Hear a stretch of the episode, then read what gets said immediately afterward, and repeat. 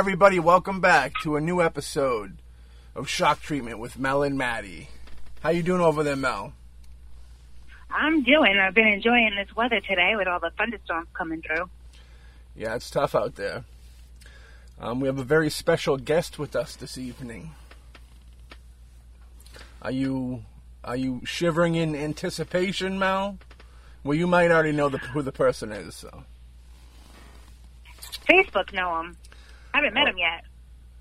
Oh, okay. Well, now you guys can meet in the in the voice world, um, and we're gonna get you guys together in person. You've never met Neil Jones in Nope, in real not yet. life? Oh wow! All right, cool, cool. Well, ladies and gentlemen, welcome to the show, Neil Jones from Without Your Head. Hello, thank you. Oh, sorry. there. So, uh, thank you for having me. It's very, very nice to be uh, asked, and uh, very honored to be here. And no, I've not met her before. I've met uh, Matt. Well, we're, Yeah, I haven't met you You yet. too. I think we just kind of became friends because of friends of friends. I think so. Yeah, because we're fr- uh, mutual friends with many people. yeah, that's how it happens a lot. Uh-huh. So, um, Guilty by association. that's true. Exactly. True fact. True fact. So, how you doing, Neil? I'm very good, thank you. How are you guys doing? Doing pretty good. Not too bad in this end. Good. Yeah, I, I know you're doing a lot of uh, online show online shows now, which is good. Taking advantage of the Zoom, the future, the future of everything, which is nice. Nails. Yeah, I didn't even know. I didn't even know what Zoom was until uh, the pandemic. And uh, actually, what how had happened was someone asked me to be on their show, and uh, they only did it on Zoom, and so I downloaded it. And uh, so I don't, even- I don't, I'm not sure what show show it was, but they're like they only do it through Zoom. And then I found out it was video, so then like I set up a background, and then then when he started record, well, we recorded the whole interview on video, and then he's like, "Oh, well, I just take the audio off the video," and I was like, "Well, why did I, why did I bother getting all this to, Yeah. to do this interview?" And then I don't think it's ever been posted. That's been like three months ago, so, Oh, that or two months ago. Yeah, Yeah. But at least it led to me uh, knowing what Zoom is and using it. that's true. I know how you're a big conspiracy theory guy. Some would say that Zoom created the whole epidemic. Oh, just they get the stocks up. So, um, I Neil, how long ago did we meet? I know that we met many, many years ago at the premiere of House Across the Street, but I don't think we were like introduced or I don't think we actually met. Met. I think we just uh, swayed by each other. Right. Yeah. We uh, Annabelle, who's on the show at the time, uh, we were at that. So I'm not sure what year that was, I think fifteen. but yeah, I don't think either of us knew each other at all at the time. I'm not sure. I think the first time I met you was on a. I was with. um I think it was on a film set. Okay. Yeah, I think so too. If that, if I remember correctly. Um, and then cruising around the convention circuit, you know, was always good. Right. And I ran into you at uh, Coolidge uh, a couple times. Yep. The good old Coolidge. I wonder how they're Mhm. doing with uh, with everything going on. If they're in, in, in dire straits of losing everything. Yeah, I think it just opened, uh, reopened. Oh, good. I think they have something happening soon. But uh, they were doing a lot of online stuff too, which was pretty cool. Yeah, that the uh, you were right on top of that with the online stuff. That was uh, quick thinking and uh, good thinking. You know. Yeah, I speaking of conventions, I even suggested it to a convention. A friend of mine, I was like, right at the beginning of this, I was like, maybe you could think of a way to do this, like online, where people, you know, they could Zoom. Well, I didn't say Zoom, I don't know what Zoom was, but uh, they could, you know, talk to the the, the uh, guests like online somehow, and all these. And he's like, "Oh, that would never work." But then, then I then I started to see uh, conventions start to do that, like uh, a month later. You you kicked off the I whole was thing. like, if he would have listened to me, he could have been the first one. Y'all could have been rich right now, living the good life. You could have been on that big yacht in the middle of the ocean where you don't got to deal with anybody. So, uh, Right. Like you were when I had you on the on the show. You were you were out there in the Bahamas. yeah, yeah, yeah. Well, I try to, I try to, whenever I do a different show, I try to make sure I'm in a different place, you know. But it has to be Right. exotic. That's the key. That's the most important detail. So Neil, did you uh did you go to like uh you know uh, any type of like um you know like uh, like a radio but like in high school or, or college did you do Oh it? no, nothing. No, nothing like that at all. Which communications or honestly, when like I that? when we yeah no when we started the show, that actually probably wouldn't be like that big of a deal right now. But when we started the show, it was really before podcast started. Uh, before that was a name. It was 2005. And uh, the other shows that were online were called uh, internet radio, and all of them were on terrestrial radio, and they just were, you know, experimenting with uh, streaming their shows online as well. And so when we started, uh, the first show was In Your Head, which we still do. It was a wrestling show. And the other people who uh, did that, so we're on this website, uh, audiowrestling.com. And um, we just started to do it for fun, and they added us to the uh, to the network because people really liked it, and the uh, and the message board was active. But all the other like people with the established shows were pissed. They they were like really mad because we didn't have uh, broadcasting degrees or didn't go to college. They were just like these you know three idiots are doing this show like in their basement. And, like, well, why is this on the same network with uh, you know this radio show out of Long Island? Yeah. The um was wrestling uh wrestling was like your first love then, right? Before before horror? Well, I mean, both of them I grew up watching uh, horror movies and wrestling, but uh, that was the first show we did was uh, the pro wrestling podcast because uh, the three of us at the time we were friends on a uh, a pro re- on, on audio wrestling. It was a, uh, a wrestling uh, radio internet radio website. They had an active message board, and uh, we became friends on that. And uh, we did the first show just as like kind of a goof, and then uh, people liked it, and so we started doing it. Was there anybody that kind of influenced you to, you know, maybe the format of the show? Oh, or- definitely. Yeah. Yeah, it was a show get get in the ring, which was out of uh, I think it was out of Long Island, it was out of New York anyway, uh, with Sir Adam and the Phantom, and uh, they've been around since the '90s, and uh, this was kind of near the end of their time. But uh, we were all big fans of that show, and uh, I had won a contest where I guest hosted that show the year before, Oh, and uh, so that was my first time ever, you know, doing anything like that, and I had fun. And so, yeah, they were definitely uh, our inspiration. But it was weird because then we, when we started to know those guys, like they were real assholes to us, Oh, really? which is funny. But, yeah. well, they can't all be beautiful people, you know. right? That'd be too easy if everybody was nice. Yes, It's true. yes. So uh you for with that? uh, you could have. yeah. I, I could have asked Neil about. He's got a. You're in Cool as Hell too with our buddy James Balsamo. How did that come about? Yes. Uh, so I've known James for a while uh, through uh, the conventions. Uh, that was at Mad Monster, and uh, he'd at you know he's like, oh, when you're out because we're both gonna be at Mad Monster, and I was you know with Without Your Head, and um, he was like, when you're there, would you want to be in the movie? I was like, yeah, absolutely. And so uh, you you work with James. It's not necessarily like uh, like it was scripted. It was like uh, so I was there, and there happened to be a guy dressed as not to spoil the movie. There happened to be a guy there dressed as Krampus, and so he just like kind of threw together the scene. And uh, we went out uh, right outside the hotel and filmed it, and it was a, it was a lot of fun. And uh, I was happy to be in uh, James' movie. yeah, they're a lot of fun. Originally, Bill Burr was also going to be in that scene, but uh, that didn't happen. I think he's still in the movie, but not in that scene. Was there a rift between you you two? Right, that's why he didn't want to do the scene with you. no, no, Bill. Bill, I like Bill Burr a lot. He always calls me Hat Man. Uh, my brother's also in that scene, Troy. Troy, nice. He's mad because Neil looks better than him now. Neil always Uh-oh. did. Neil's a very handsome man. Yeah, good. and that and uh, I joke now. I said that I've gained like 160 pounds to be in the James Balsamo movie because I'm much heavier in the in the film than I am now. Yeah. You've officially gone Hollywood. I know. I'm, I'm the, I am uh, you know Robert De Niro of our generation. I've gained I gained 160 pounds for the James Balsamo film. I believe that. You know. So, what, do you remember what your first convention ever was? Uh, yeah, the first one I ever did was Rock and Shock. Uh, I'm not positive what year that was, but uh, yeah, the first one was Rock and Shock. When we started Without Your Head, uh, the very first Without Your Head was actually a Halloween special of the wrestling show. So the wrestling show's in your head. Okay. And then we did a Halloween special, and we didn't know what to call it. And uh, my friend Ron, he's like, "We'll call it Without Your Head." Is there? And then uh, the next year, uh, we just started to do it as a regular show.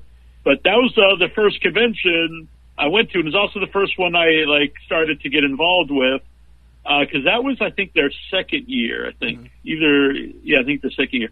And so, you know, I contacted them, and uh, for so our very first guest was Sid Haig uh, to come on to plug Rock and Shock, and so, and then every year after that, uh, you know, we'd always uh, plug Rock and Shock and get people on. And it's sad to, to see that it's not happening. Uh, I, I'm not exactly sure what's going on because uh, someone else says it is happening again, so I don't know. But uh, What's your opinion? they said it was the last one. what do you think? Uh, my opinion, and I don't about what's happening is uh, I don't I don't know. So I don't really know the people involved, but to me it seems like uh, the two kind of partners in it have uh, ended, and one of them is uh, continuing to do it. yeah. But I don't know. What's your That's just what I get from reading Facebook uh, messages. Uh, posts. Yeah, Yeah. there's just so many rumors flying around about what's going on with it. I just want to see there still be some kind of convention that's, you know, yeah. semi-local for all of us to go to. Absolutely. I mean, Mhm. Neil, where do you where do you think conventions are going to go with the current climate of the COVID and all that? Like, wh- wh- where do you see conventions in the future?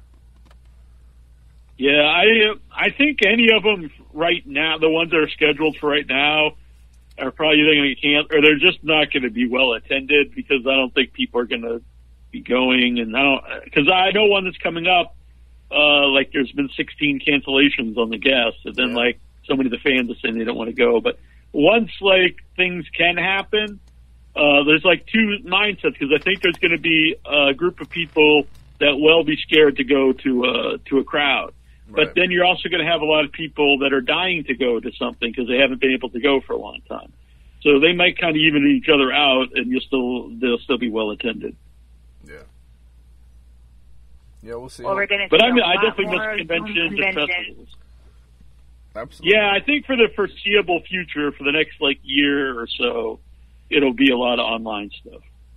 And I noticed a lot of the like celebrities are, you know, doing things on Instagram and Twitter where, you know, Yeah. at a certain time on the weekend or whatever, they'll have sessions where they'll autograph stuff for you and or give you like a shout out video or something, you know, while this whole COVID thing is going on. So that's kind of cool too because it's like a little more personal than Because you still, yeah, you still have that interaction, convention. Yeah. Mm-hmm. What's your take on the whole online? and you can't blame like. I'll just say real quick. I can't, Yeah. You can't blame like a guest not wanting to be there because a lot of you know a lot of them are, are older, and uh, and at a, being in a, an actual physical convention, you know, uh, there's so much interaction, and you don't necessarily want to be around a lot. I mean, the cr- con crud was a thing way before COVID, where a lot of people would just get sick at a convention anyway. So Yeah. it's not necessarily the best place, you know, for you right now. I mean, what's your take on the the on the whole online thing? I know right now you're doing a lot of online with like the Q and A's and and the viewing parties, which is cool. But like, Mm-hmm. do you think that you know, you know, almost Sky, you know, uh, like skyping with, you know, or doing it's almost like a cameo with um when you meet these celebrities. It sounds. You think that's like, I don't know. I just don't. It just feels real generic and like, I don't know. Like, I mean, nothing beats the real thing, of course, but um, Mhm. I don't know if a substitute is like the greatest of ideas. Yeah, but I, I think it's better, you know, Than than nothing. And Yeah, uh, yeah, yeah. I, I think like the online uh, watch parties and stuff, uh, that definitely adds the interaction. Which, like, you can watch a movie at home and be fine, but uh, having you know other people there to to talk with while you're watching, you know, short movies or feature movies, I think it's a much better experience. As far as like uh, the celebrities go, Yeah, I do have a like if the cameo thing really takes off.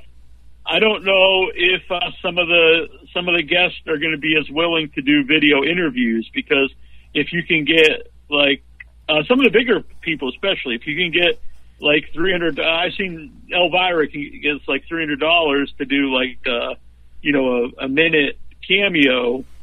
If she's getting a lot of those, is she going to go and do uh, a video interview with the podcast for free? Right. You know, probably not necessarily worth her time to do that. Yeah, that's true. Yeah, that could hurt. That could hurt the the the, the whole podcasting community. That could be a problem. Because I, I even saw um, that because I saw an, a podcast was like they put out a uh, like oh you know Elvira gives us a shout out. And I was like wow that's pretty cool. Elvira you know did a shout out for but then you look at it and it had the cameo logo right on it. And so I went and looked and it was like three hundred dollars you know. So I was like I don't think uh, whatever people want to do but I don't necessarily think paying someone three hundred dollars for forty second uh, shout outs uh, a good use of your money.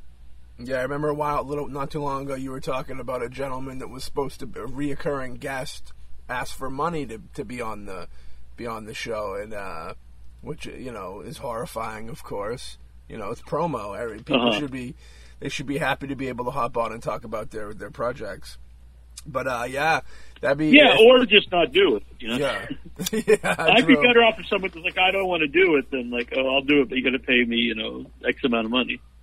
we'll see how it goes with uh yeah because then we could be we could be stuck with a in a weird place where only the people with top that can pay top dollar can get the guest so that'd be scary Uh-huh. that'd be very unfortunate you got any um I mean, I've seen it in uh, I've seen it in wrestling because a lot of the the uh, Vinny I don't want Mac? to say big names, but a lot of the like established wrestlers now will all, you know primarily only go on uh, other wrestling podcast shows because so many wrestlers do podcasts. And then there's uh, some that pay people to do like shoot interviews. yeah uh, which are a little different than they used to be. Used to be, you know, you buy the, the tape or, or DVD, but now they're online with, you know, ads on them on Patreon. And, uh, they pay those guys to do that. So if you're getting paid to do, uh, you know, an interview, even if it's a video interview from your house and you're on Zoom, you, your odds of you, you know, going on someone else's show for nothing, you know, are, are pretty slim. yeah that's true that's tough yeah do you uh do you remember who who was some of your favorite yeah i know you can't just name one but who's some of your favorite uh horror folks that you've had on your show Uh, Angus Scrimm was awesome. awesome Uh, you know, I grew up loving Phantasm, and he's like one of the few guys that scared me in movies because I watched you know horror movies since a kid. So not like not being a tough guy, I just wasn't really scared, but I was scared of the the tall man, especially in the original Phantasm. Yeah And he was like the sweetest guy though uh, when you meet him in person. So that was uh, really special for me. Uh, ben Chapman uh, was great from the original Creature from the Black Lagoon. yeah Uh, John Dugan's always an awesome guest yeah uh, and a really nice guy. He's like I became friends with him uh, through the conventions. Yeah, I can, I can tell when you guys go Uh, back and forth, you guys have a cool relationship. Yeah, yeah, he's a, he's just a really good guy. Yeah, the last show he was on, it wasn't so much an interview; it was just uh, us just talking about stuff. Is that like your favorite part of the, the doing the whole all the podcasts? Is like getting to know these cool people that you, you grew up with? You know what I mean? And being able to, in certain situations, become like really friendly with them.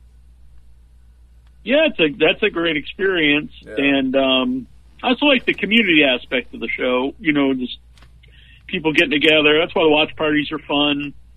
Uh, and just you know, getting getting not even just the guests, but getting to know just people who who listen to the show.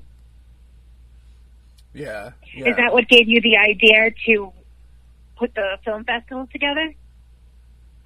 Uh, really, it just came about because of the pandemic, and uh, I thought it would be something because I, you know, I know a lot of people. Were, I was bored, so I figured a lot of other people were bored.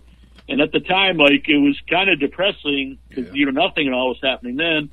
And so I was like, well, maybe we'll just do this. And I didn't expect, you know, I didn't know. I thought maybe a few people would come or something.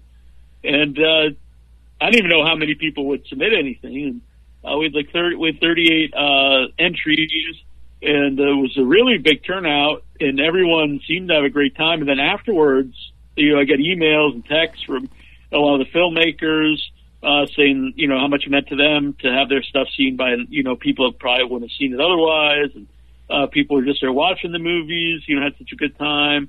And, you know, and the people who uh, submitted stuff, they also watched the other movies. So it just was a, a pleasant experience. And no one was like an asshole, which I was happy about. 'cause I was worried that we do it and there'd be you know trolls there, so, you know, oh this sucks, whatever. But uh, no one did that, so that, I was happy about that. But yeah, it was just kind of just the spur of the moment thing, and uh, it was a lot more work than I imagined it would be. Which probably looking back, I don't know why I wouldn't think it would be a lot of work to put on a festival by myself, but uh, it was a lot Yeah. of work. But uh, it was uh, very fulfilling. I had a really good time, and I'm glad that people enjoyed it. Well, Neil's building to the roster of the film festival for anybody that wants to help him out. There you have it. Yes, yes. You know what was um what was the what was the thing that surprised you the most? Um, you know, going into create doing the your own film festival by yourself. Uh, really, I don't know. Probably the interest that people would be really interested in doing it, and that uh, people thought it was, you know, uh, worthwhile for them to have their uh, films in, in the uh, in the watch party, Yeah. and uh, and just uh, afterwards, that people really uh, um, enjoyed it. Not just enjoyed it, but were happy or you were honored that the, that their stuff was seen by the people. And then when we did the um, the award show, it was very cool that so many people I know from the horror community, uh, you know, like Bill Moseley and Bill Whedon and Debbie Rochon and Michael Rappaport or from Greasy Strangler, uh, you know, they were cool about giving out an award on the, uh, on the award show. It was just, uh, it was really a positive experience all around. There was no real negativity, which is, which is always good. Yeah, and having those people do the nominations was really cool. Speaking for someone who you know who's a part of it and watched it, like that was really cool. You know, uh, I, I, I, Yeah. I commend you completely for the entire experience. You know what I mean, doing it because you know, like I've said before, you know, underground filmmakers need all the light they can kind of get shed on them. So like whenever somebody's you know going out of their way to be that uh, beacon of light, uh, it's always appreciated.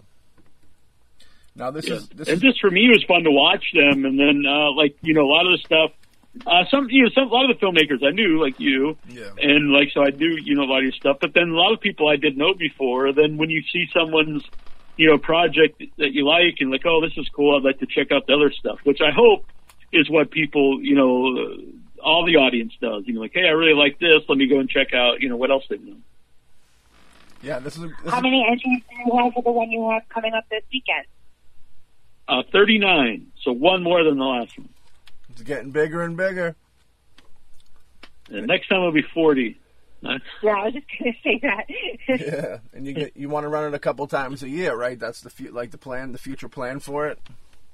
Yeah, um, the idea was to do it one every season, like the four four seasons. But um, I don't know if that's too many or not. We'll fi- we'll find out because uh, since it's an online festival and it's you know it's free for everyone to watch and free to submit.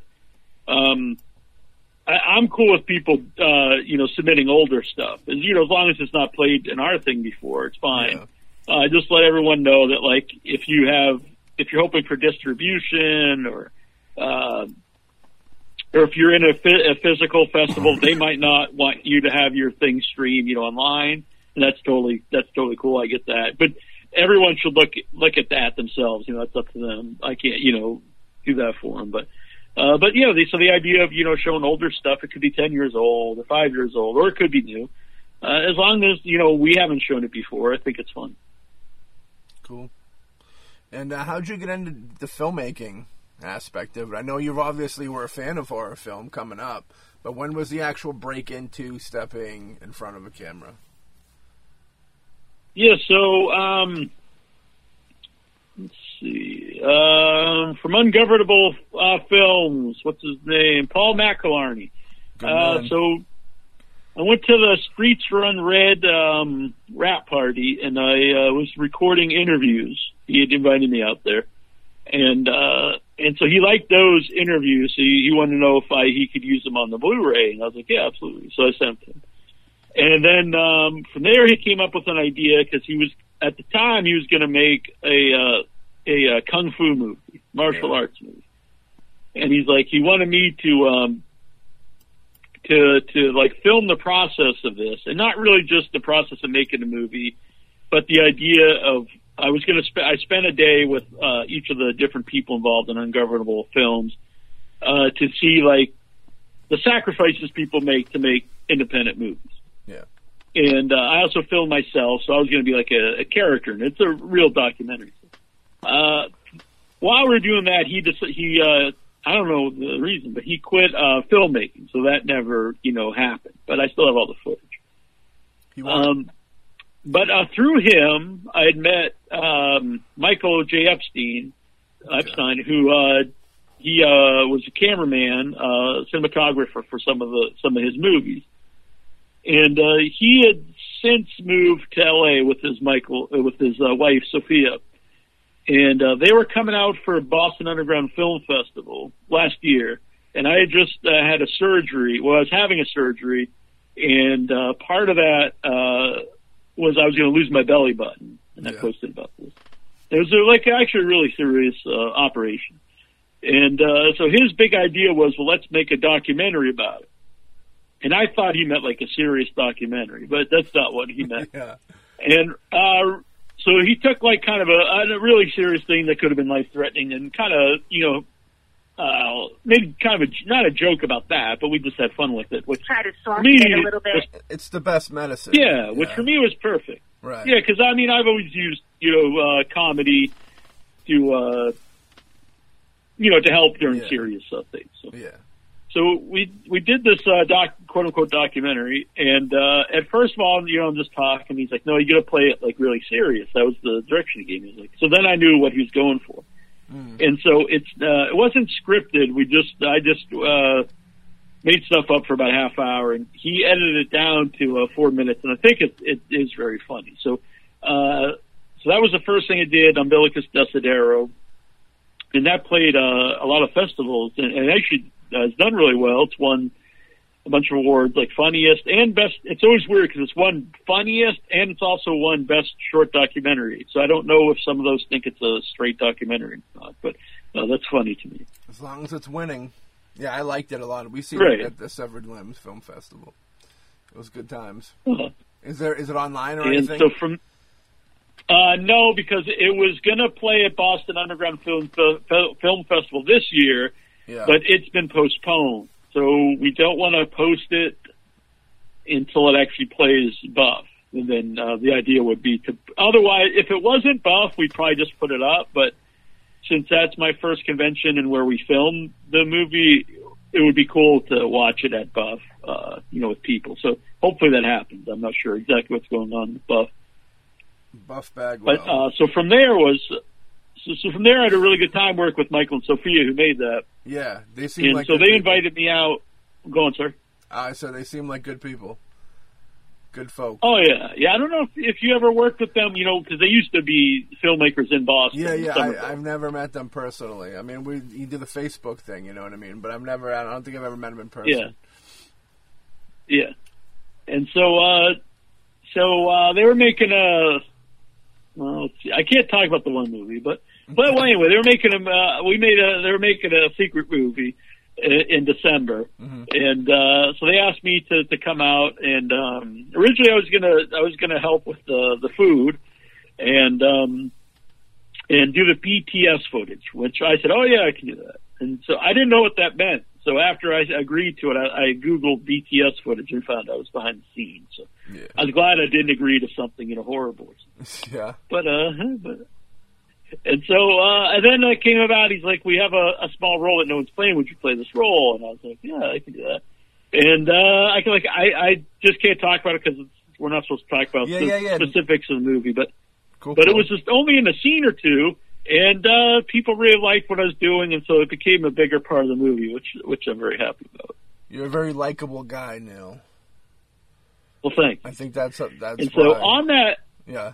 Uh, on that movie is where uh, I met Trista Robinson, who does uh, the show with me now. Okay. She's the lead of the movie.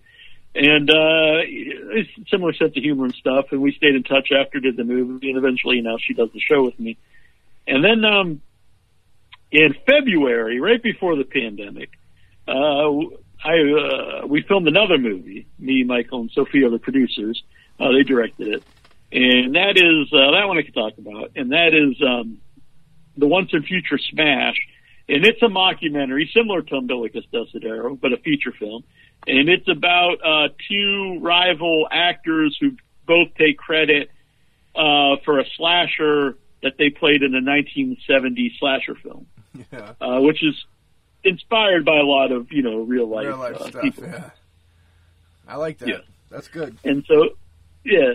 And so the uh, so the idea is it's in modern day, and they're at a convention for the first time together, and you know what happens at this convention. And it was very cool. Evan Regard runs Mad Monster, let us uh, film at the convention, so uh, that was invaluable. Without that, we wouldn't have been able to make the movie because we wouldn't have been able to create our own you know convention. We just wouldn't have the money or anything for that. So we get to film at the convention and get a bunch of cameos with people I know like John Dugan and Dan Yeager and uh, Mark Patton, and, um, some other people. And um, so the leads are Bill uh, Weeden from Kabuki Man, Sergeant Kabuki Man. He plays the villain in that. And uh, Michael St. Michael, the Greasy Strangler. And Oh, uh. I'm also in a small part. I play myself. I play Nasty Neil. And, uh, a bunch of uh, James Balsamo is a small, small part in it. And so we were hopefully to have that finished by now, but uh, really about two weeks after that is when uh, everything got closed down. So we were are not able to finish it yet, but uh, hopefully sometime in the near future we can finish it. Yeah. Uh, is uh, is Paul's doc still? Is it still up in the air, or is it a, a, like a wrap? Well, he told me I could do whatever I want with it because he's not. So my idea, because he's like, we'll just make a, a Boston filmmaker documentary, which is interesting. But my idea was to take all the footage I had because I spent a day with each of the people involved in this to see really like not just what they give up, but what their family like. Because a lot of people were married or Yeah. either had kids or were wanting to have kids, and you know what this meant to their dream of making movies. Because you know, you know, you obviously it's not easy to to make uh, independent films, and um, so I have all this footage, and then uh, so instead of just making it about Boston filmmakers, that's cool and all, I thought I would like to go back and then interview everyone to see how Paul ending, you know, ungovernable films have affected them. So kind of like the ride, and also I'd like to interview Paul and see why he quit filmmaking. So, because he's very passionate in the stuff we film. So to me, it would be kind of like the, kind of almost like the death of a dream. So it could be depressing or it could be uplifting if he found, you know, some, another passion. So I don't know where it would go, but uh, for me, that's what I would like to do with the rest of the documentary. Yeah, I support that. That sounds really cool. You know, Paul's a good guy. Met Paul many a time. Um, Yeah, I like li- Paul. Like his films. Um, yeah, I, th- I think then I, you should definitely stick with that because it, it, it's not over. You know what I mean? It's, there's like Mm-hmm. uh, I like I like where you're gonna go with it. I'm looking forward. That'd be cool to see. You plan on doing uh, more? You. Yeah.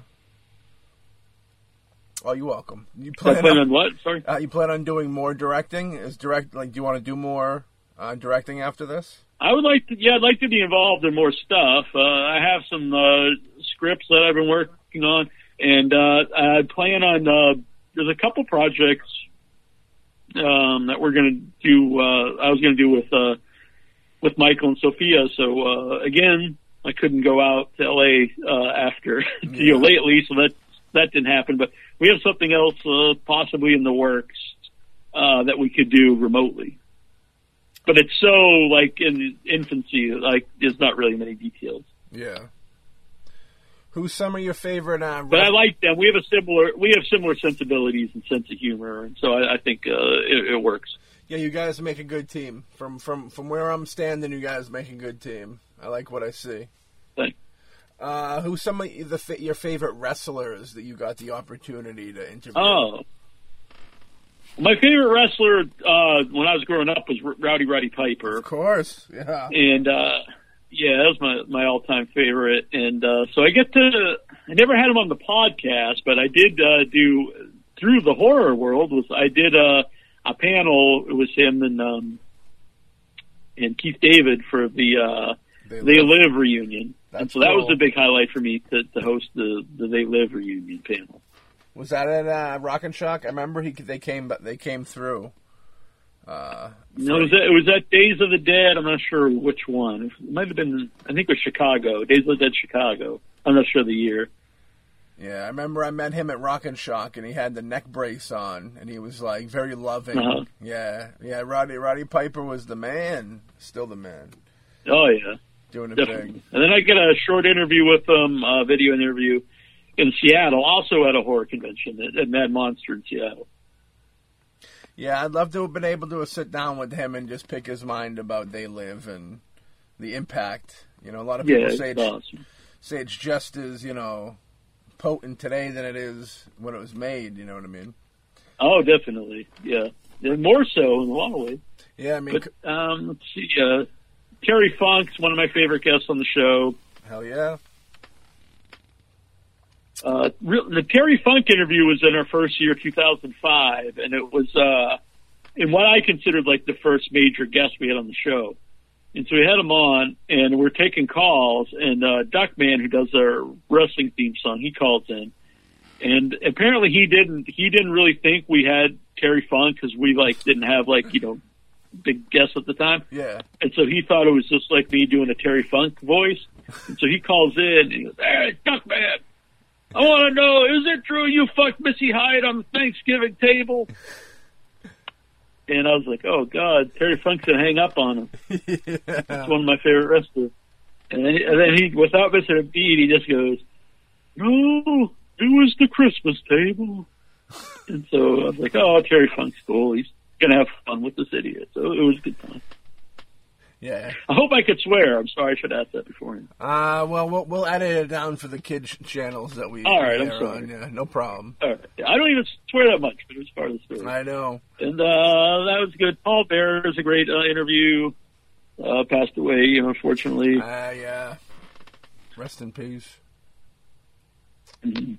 Yeah, he's also really fun. I like uh, like guys like that, Terry Funk and Paul Bearer, because they had uh, a lot of wrestling knowledge, but they were also cool with being silly and kind of, and goofing around. So I thought it was a good fit on the show. What was the most uncomfortable wrestling interview you've ever done? I think I know Oh, this one. Yeah, that's the easy one for me. Was the Iron Sheik, Yeah, yeah, the IS kid. and uh, yeah, the Iron Sheik, and it was a year before he was on Stern. Before like he started to do this like all the, The time. shtick, Yeah. and uh, so he came on the show. It was, it's literally like five minutes, and uh, of the interview, but the show was like three hours because he kept. I kept calling. We'd set it up, and every time I'd call, I, I don't even know who it was. Someone answered the phone, and he was just like, "Oh, you know, Iron Sheik will be on momentarily. Call back in half hour." So this went on for three hours, and we finally got the Iron Sheik on. And on the wrestling show, I go by Jack, Jackie Jones. Yeah. And so he just came on. He's like, Mr. Jack is a very intelligent man in the Boston Garden. All my English and Irish paisans. They went on this big spiel. I don't know what he's talking about. And then he started talking about uh, Dan Marati of Boston Wrestling. And at the time, there was uh, this big news thing that Dan Marati said that Iron Sheik held him hostage in a car. And so he's going on you know, yelling about uh, Dan Marati, but that the people of Applebee's tr- treated him well and all this stuff. And I was like, oh yeah, I read about that. He he claimed that you held him hostage in a in a car, and he just lost his mind. He he was like, I'm not Osama bin Laden. I'm not Saddam Hussein. I'm all American. And then he was he went on his big thing about breaking my back and all these things. But it was and then just hung up on us. And at the time, like it was crazy, but it also was our most hits ever Yeah. and like uh, other like Dave Meltzer and stuff, they cut out the audio and played on the show, and and people still tell me it's their favorite interview, which I never know how to take because it's one question and the guy hangs up on me. And I'm like, I've done like three and four hour interviews, you know, but this uh, this guy just yelling at me hanging up is your favorite. But, well, I mean, I guess it's cool that, they listen, but. Uh, when he started to do that on Howard Stern, I actually sent uh, the Stern people the clip. I thought, oh, he did this on our show like a year ago, but uh, they never replied. But I, I, I say Howard Stern stole my, my Iron Sheik bit. Hey, that's an honor right there. Cheeky baby. I did call him the next day too to apologize, Yeah. and he clearly had no memory of. It. Ah. He had no memory that this happened. Yeah, he's got to be top top five at least. Mm-hmm. Craziest of all time. And then then I had him back on uh, just a couple years ago, and I actually thought it was a re- it went really well. It was Hmm. like a nice interview, and no one ever talks about that. They just talk about the one where he hung up on. Yeah, they like the drama. They like the drama. right. Did you ever see the documentary on Sheik? Yeah, that's why we had him on. Oh, Was uh, we had him on uh, talking about the documentary, him and the um, uh, the director. But yeah, it's it's uh, really kind of you know not say heartbreaking, but it's it's very emotional. You kind of see why Yeah. you know the Iron Sheik is the way he is. Yeah. Yeah, it was a good doc. Um, Melissa, you got any questions? You guys totally lost me with the wrestling talk. Oh, come on. There'll be more too. I'm sure there will be, and I'm I'm- like completely lost. I have I know nothing about wrestling anymore.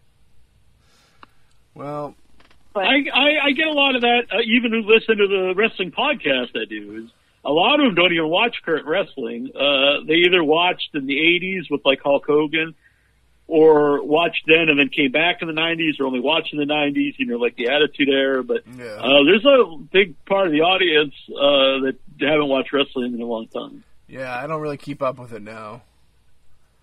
it, but, uh, it's so staged now. It's like watching a. It's like watching Days of Our Lives. Well, there's more soap opera too. Well, right now there's no there's no crowd, and it's really it's really I don't even watch WWE because uh, it's just not nothing about it's entertaining because they're out there Yeah, wrestling the in front energy. of uh, empty an empty. They're- now they put some wrestlers in the crowd, so there's like some interaction. But Yeah. for a while there was they just did it literally in an empty arena, and it was just like bizarre to even watch.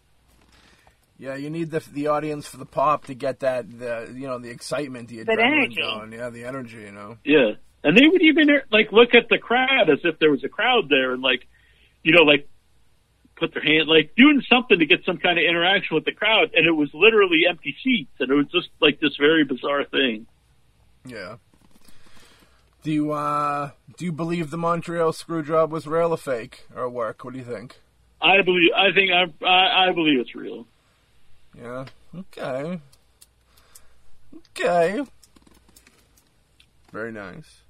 Who uh if you could if you could interview any living person in the wrestling world, who would it be? Well, Undertaker's doing interviews now. Yeah. Maybe he would do it. Um, Vince McMahon would be cool. I mean, the odds of that ever happening are not good, but uh, Vince McMahon would be a, a huge one. I, Paul Heyman actually would be really good. That'd be guest, cool, yeah. I don't know if Vinnie Mac would give you the truth. that'd be a good guest and poss- more possible than getting Vince McMahon. I believe it. How about uh, Dead? Dead? Any? Uh, yeah. let's yeah. I'm trying to think. Well, I've had it Piper like the Never Yeah. podcast. Um, hmm, there's a lot of uh, great you know wrestlers that aren't with us anymore. Curt Hennig would have been good. yeah. Uh, I had Bobby Heenan on the show. That's another uh, great guest. Oh, that's cool. Uh, being having Bobby Heenan on the show. Was. Um, I do remember Jimmy Real Monsoon. Oh yeah, I've had I've had uh, Superfly on the show a couple times too. Wasn't it on your show where he uh, he spilled the beans and, and, and his remorse for what he did? He, it's in his book, which is very strange. So I had him on after he wrote this book. Yeah. Uh, where he talks about you know the death of his girlfriend, and he uh, basically he doesn't say like he killed her, but he says like you know he didn't bring her to the hospital, and like that consumed his life. You know Yeah. this guilt over uh, the woman dying, and from that book they reopened the case, which I don't know why he put it in the book. It's very strange to do. And I remember at the time it was very weird because it was literally right at that same time that he was supposed to go to uh they reopened it and he was supposed to go to the court and they were like, Oh well he's not he can't because he's not be- mentally stable to do it. He's got, you know, uh he's got dementia and stuff and I was like, Man, I literally just interviewed him like two weeks ago and he he did an interview so I don't know you know how up uh, how up and up this is that he's not mentally able to to go to trial when he when I literally just interviewed him. But Yeah. it was a very bizarre time. When O.J. Simpson was going to release that book, If I Did It. Right. You know yeah. what I mean? What a world. O.J. Simpson is a horror movie. Scary. Uh-huh. Melissa, Apparently, they tried to get they tried to get O.J. Simpson to do a wrestling match in the '90s, or I don't know if they tried to get him, but I think uh, someone pitched the idea to do like some kind of uh, it was you know after after the case to do like Yeah. some- an Oh, angle with? O.J. Simpson? Wow. During the Attitude Era. Wow. That would have been interesting. Out of yeah. The real celebrity death match. You could have had Kato Right. Kaelin. Kato Kaelin would have made a great manager. you could have came down with him. I could see. Yeah, I could see that. So for this, uh, for for horror, if you could uh, interview anybody living in the horror world today, who would it be? Hmm.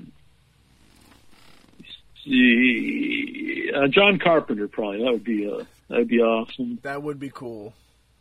I always hope that they'll bring him around to do a convention, but I don't think that'll ever happen. The closest we Yeah, got, I don't.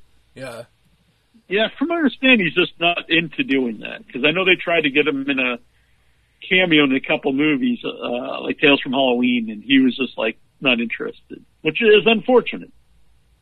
It is unfortunate, but I, I think he feels he's done what he's gonna do, type deal. He came by and on his tour. He was touring the albums uh, that that they released Right. recently. And that was the the closest I think we could get to him would be would be you know I think there was a meet and greet for that. How, how about a um, a horror so, icon that has passed away? Oh yeah, there's a lot of those. Vincent Price would probably be right up at the top, and Boris Karloff. Yeah, those are good ones. Did I ever ask you what your favorite horror movie was?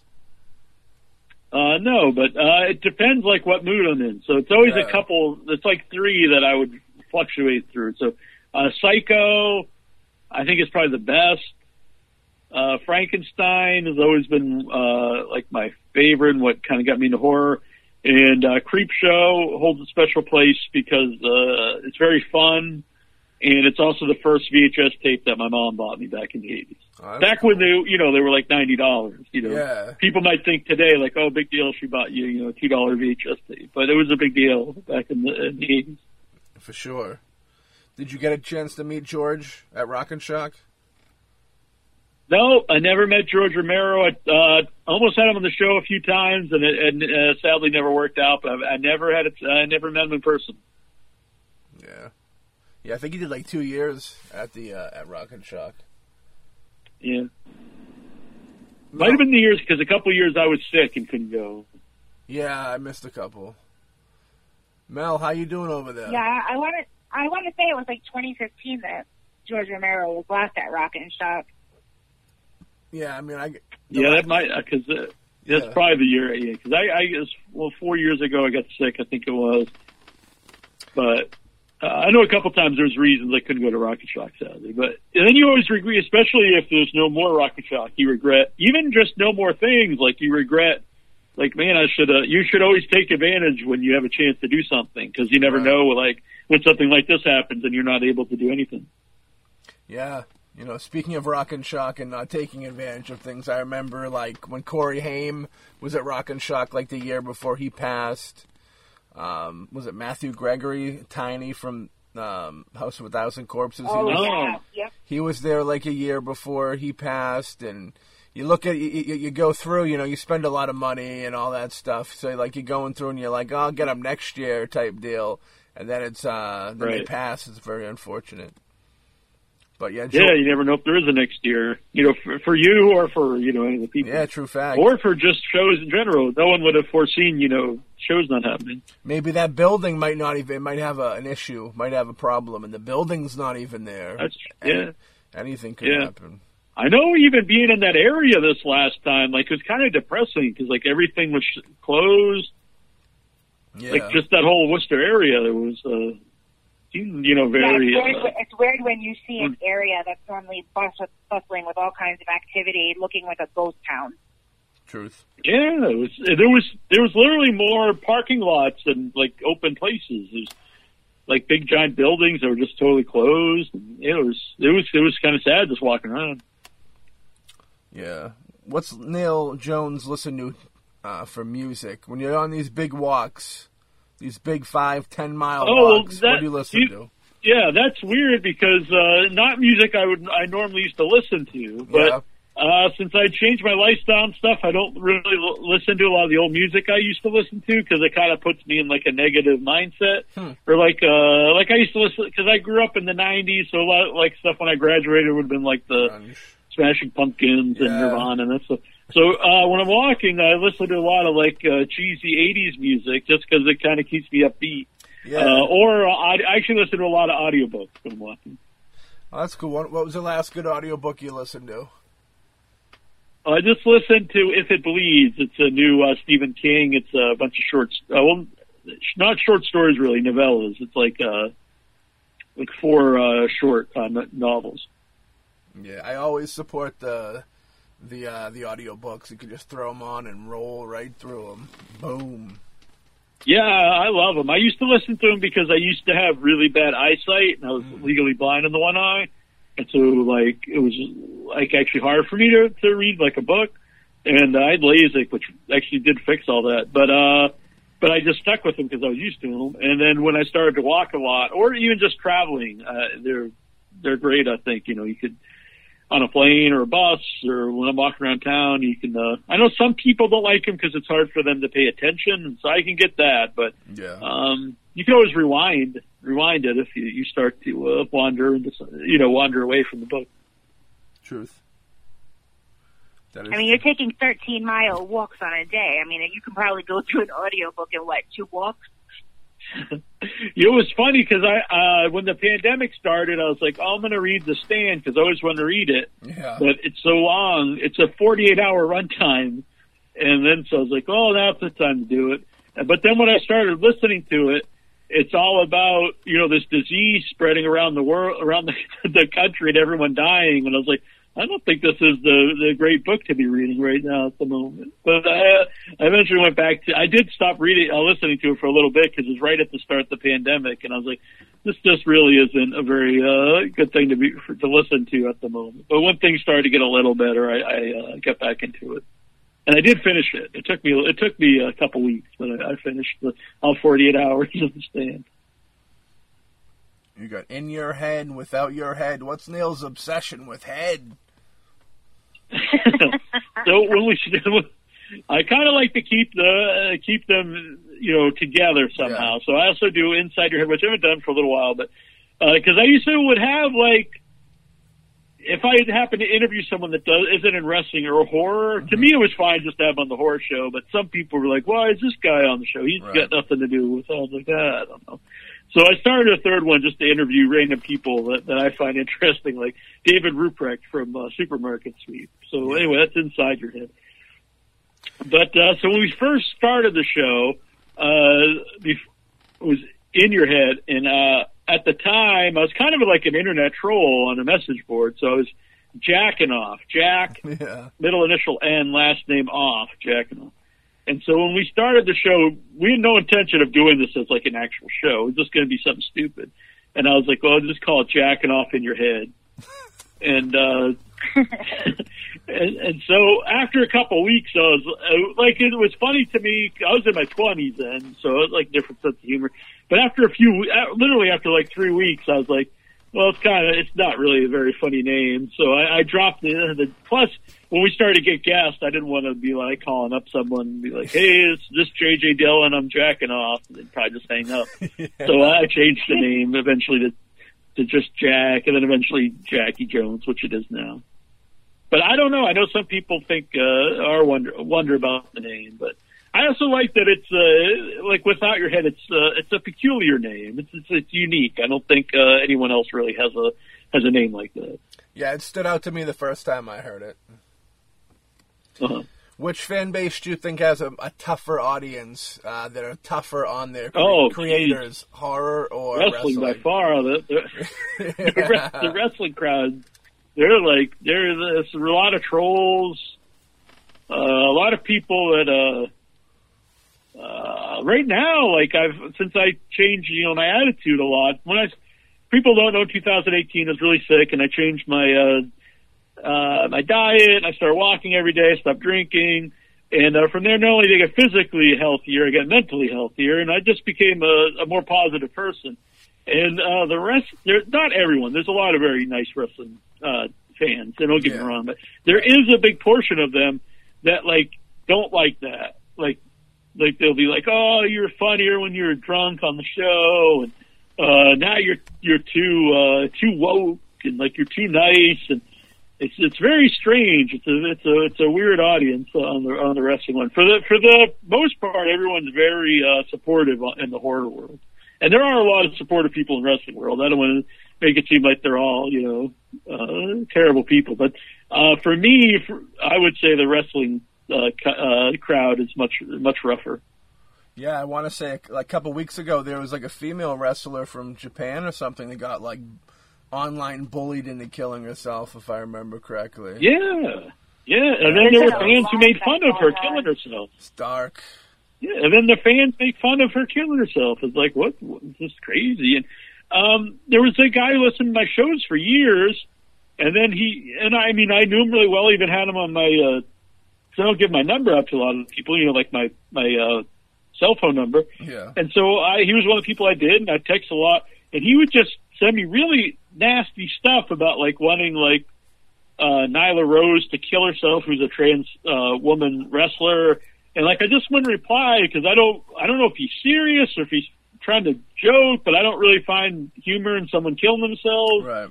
And like so after a while, he he ended up blocking me because he said like I was too woke, and, and it's just uh, it's a really weird thing. I don't I don't really like, and I, I think people can joke about whatever they want. I'm not saying you can't, but Yeah. I find it strange if people want to like uh, joke about someone killing themselves. I, I don't I don't really understand that. I don't find the humor in that.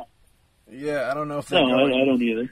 going for a shock value or what, but yeah, it's a little too much sometimes. You you wouldn't see that in the horror community. You know what I mean? Even if No, no. Even- And if you did, like, no one else, people wouldn't really support it. They'd be like, you know, get this guy person out of here. even, yeah, even if you had like a, a horror celebrity that ha- had like a history of you know maybe like substance abuse or something like that, and they died, Right. and they died, you know they're they're they're not going to get bashed. But if you have like a wrestler that had like a history of substance abuse, you know they're they're gonna be all over that. You know what I mean? It's gonna be Yeah, it's really, it's prominent. really bizarre, and I don't understand it. It's kind And of, even if you thought that, I would just like keep that to yourself. Like, I, I don't know why. You... Someone, I think a lot of it is like uh, since wrestling is like uh, heels and baby faces, like they're trying to be like a, a, a heel, you know. And the only way they could think of being like a, a heel is to be really like over the top and say something outlandish. That's, that's the only thing I can figure. Yeah, no, I'm I'm with you on that. Uh, do you get in the dark side of the ring, the show? Uh, yeah, it's, uh, I like it a lot. Um, this season especially. I liked last season too, but I thought this season had a lot of uh, really great episodes. Yeah. Um, that big Benoit one, the big double episode. There's the Chris Benoit, the darkest Yeah. story in, in in the annals of, of, of wrestling. You think? Uh, yeah, I think so. I mean, that really almost ended wrestling for a while because when he uh, you know, killed his family and killed himself, uh, that was a huge black mark in wrestling. And it really put wrestling in question. You know, it was all over the news. You know, a lot. You know, uh, channels that normally would never talk about professional wrestling. And yeah, that was a big blow to uh, to wrestling. Yeah, and they were really they were trying to. Plus, what- the like, I under, I understand it wasn't necessarily their fault, but the idea that WWE did a tribute to him Yeah, that well, night, they didn't know that, And then yeah. looking back at that, like they had this tribute to this guy, you know, murdering his son and daughter, and I understand they didn't know at the Yeah. time, but I mean, his son and his wife. Yeah, and then they plucked him. Right, he's no longer uh, he's no longer found anywhere. If I if I remember. Correctly. Yeah, I think like some of his matches might still be on there. You just can't search for him. So like if you put in Benoit, like it won't come up. But I think a lot of his stuff is still like on the network, like in Royal Rumbles and stuff like that. What's your opinion of Benoit as a wrestler? Um, outside of what he did. Yeah, I mean, yeah, I mean, uh, I was, I, I'm not I, even, you know, before this, I never thought he was as quite as great as people said. Because uh, for me, I like, I like a wrestler who is more than just like doing cool moves. Yeah. Like that's why I like Roddy Piper. He's a great talker, Right. and Benoit was not a good talker at all. But I can't deny he was a good in-ring, you know, wrestler. He's definitely, uh, you know, and his stuff looked real, and you know, I like that about him. But uh, he was never like one of my favorite uh, wrestlers because he didn't have like what I look for in a wrestler. I like, uh, I kind of like the total package. They can be good in the ring, but uh, really, I want to be entertained by you know uh, them, their promos and them as a character. Do you have a favorite era of wrestling? Uh, yeah, it was, uh, I really like the Crockett '80s era. Mm-hmm. Um, with like uh, Ric Flair and Dusty Rhodes and Four Horsemen. Yeah. And uh, I really like the '90s ECW from like '94 to '97. Uh, those are probably my favorite. And the Monday Night Wars were great too. When Nitro and, and uh, Raw were were at their best. Who cuts the best promos, Piper? Yeah, it's hard to beat Piper. Ric Flair is up there too, but Yeah. uh, I would say Ric Flair's probably more consistent. But when uh, when Piper was at his best, he's my favorite. How many times has he his Flair won the world championship? What's he I up think to? seventeen. Yeah.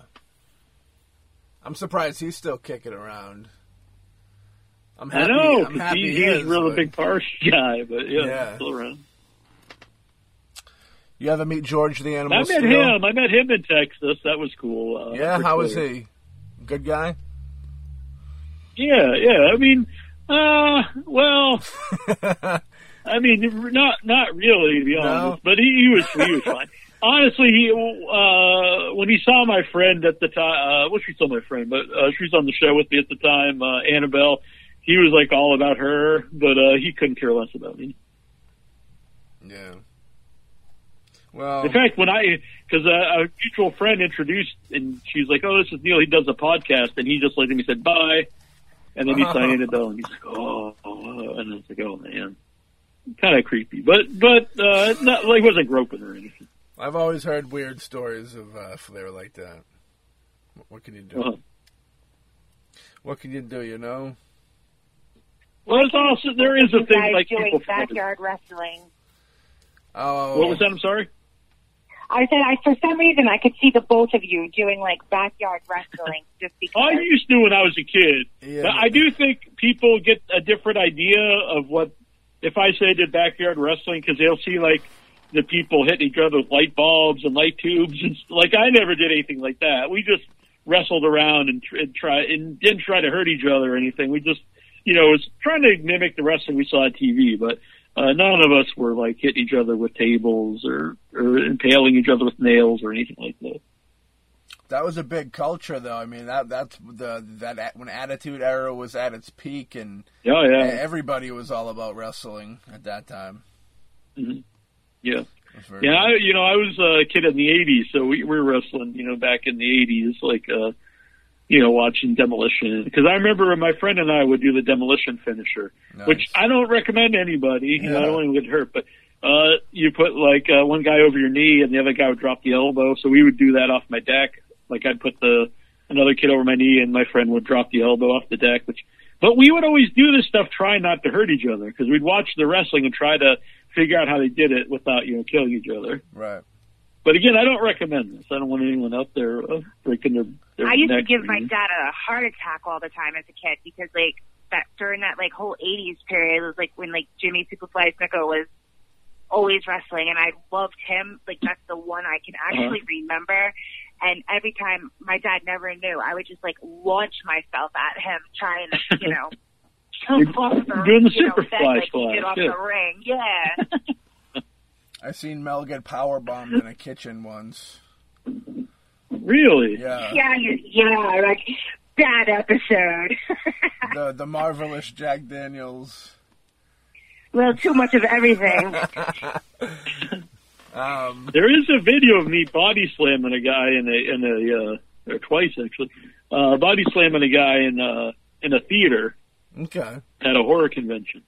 You ever think of? I'll send it to you after. Yeah, I'd love to see that. You ever think about getting into uh like commentating for wrestling? I did actually uh, for local wrestling. Uh, kind of forget the name of the company, but uh, yeah, it was local wrestling here. I did the commentary as Uncle Slam, Jackie Jones, and I wore uh, red, white, and blue and a big Uncle Sam hat. And uh, I remember uh, it was um, Johnny Fabulous, Yeah. who I didn't know at the time, but that's uh, John Cena's father Oh. and he was managing this uh, Canadian, uh, the Canadian pit bulls, I think. And so he got in the ring and he starts yelling at me. And so I got up and I and I got the crowd to chant USA. And he was a really nice guy. And I remember at, even at the time, people would chant John Cena at him, and I didn't know like why. It never dawned on me. And then I remember seeing him pop up on WWE TV as you know, with Cena as dad, I was like, oh shit, that's uh, Johnny Fabulous. I didn't realize he really is John Cena's father. Oh yeah.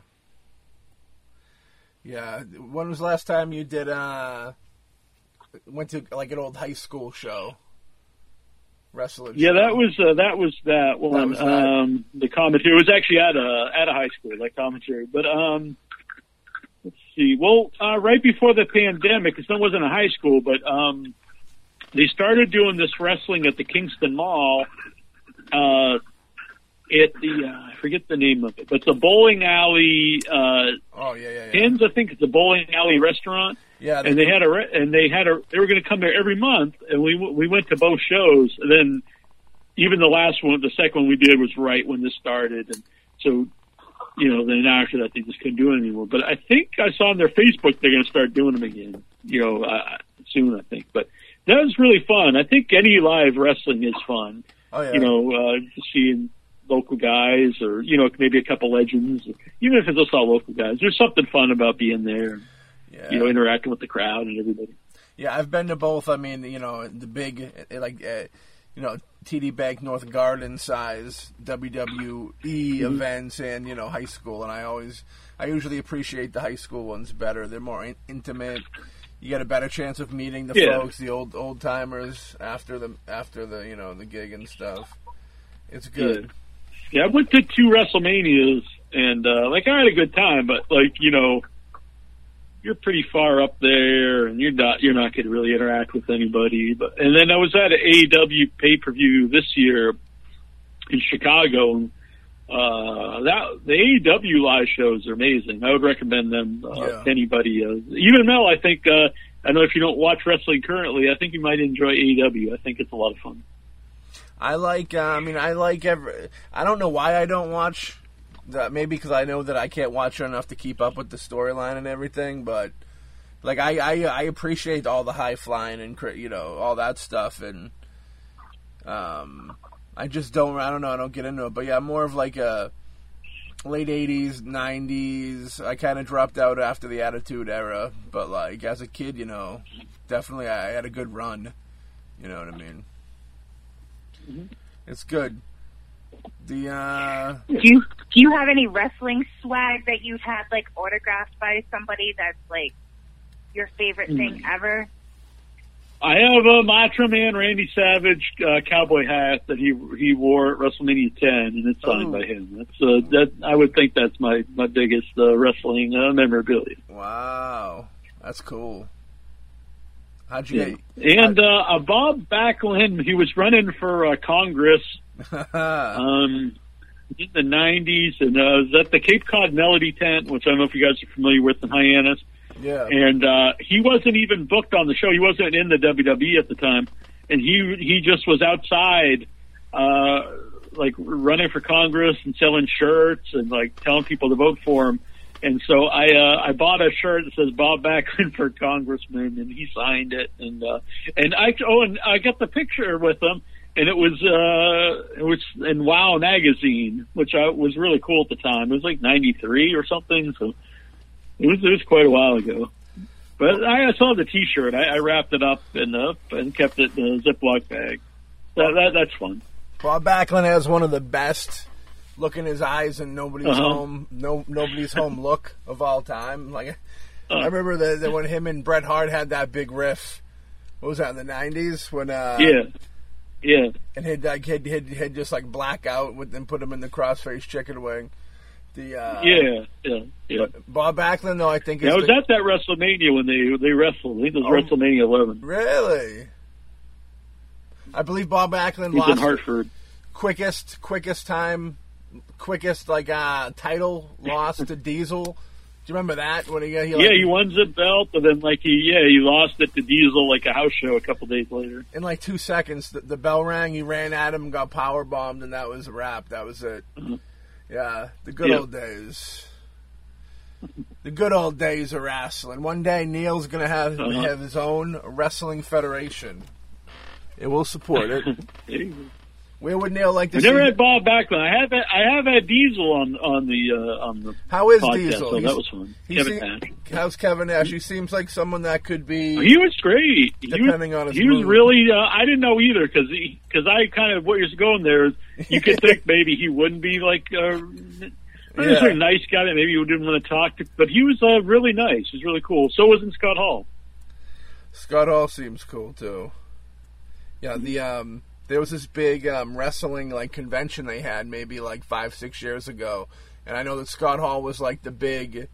They had him and they had like um, Tiny from like Friday and like no no holds barred there. Right, Zeus. Zeus Yeah. and uh, Yeah. I met um, George the Animal Steele. That he was there, which was Oh, nice. you know that was super cool because you get some old time, old timey you know wrestling stories, and you know he got to talk. He talked Yeah. about Ed Wood being in Ed Wood too, and the best part Yeah, of yeah.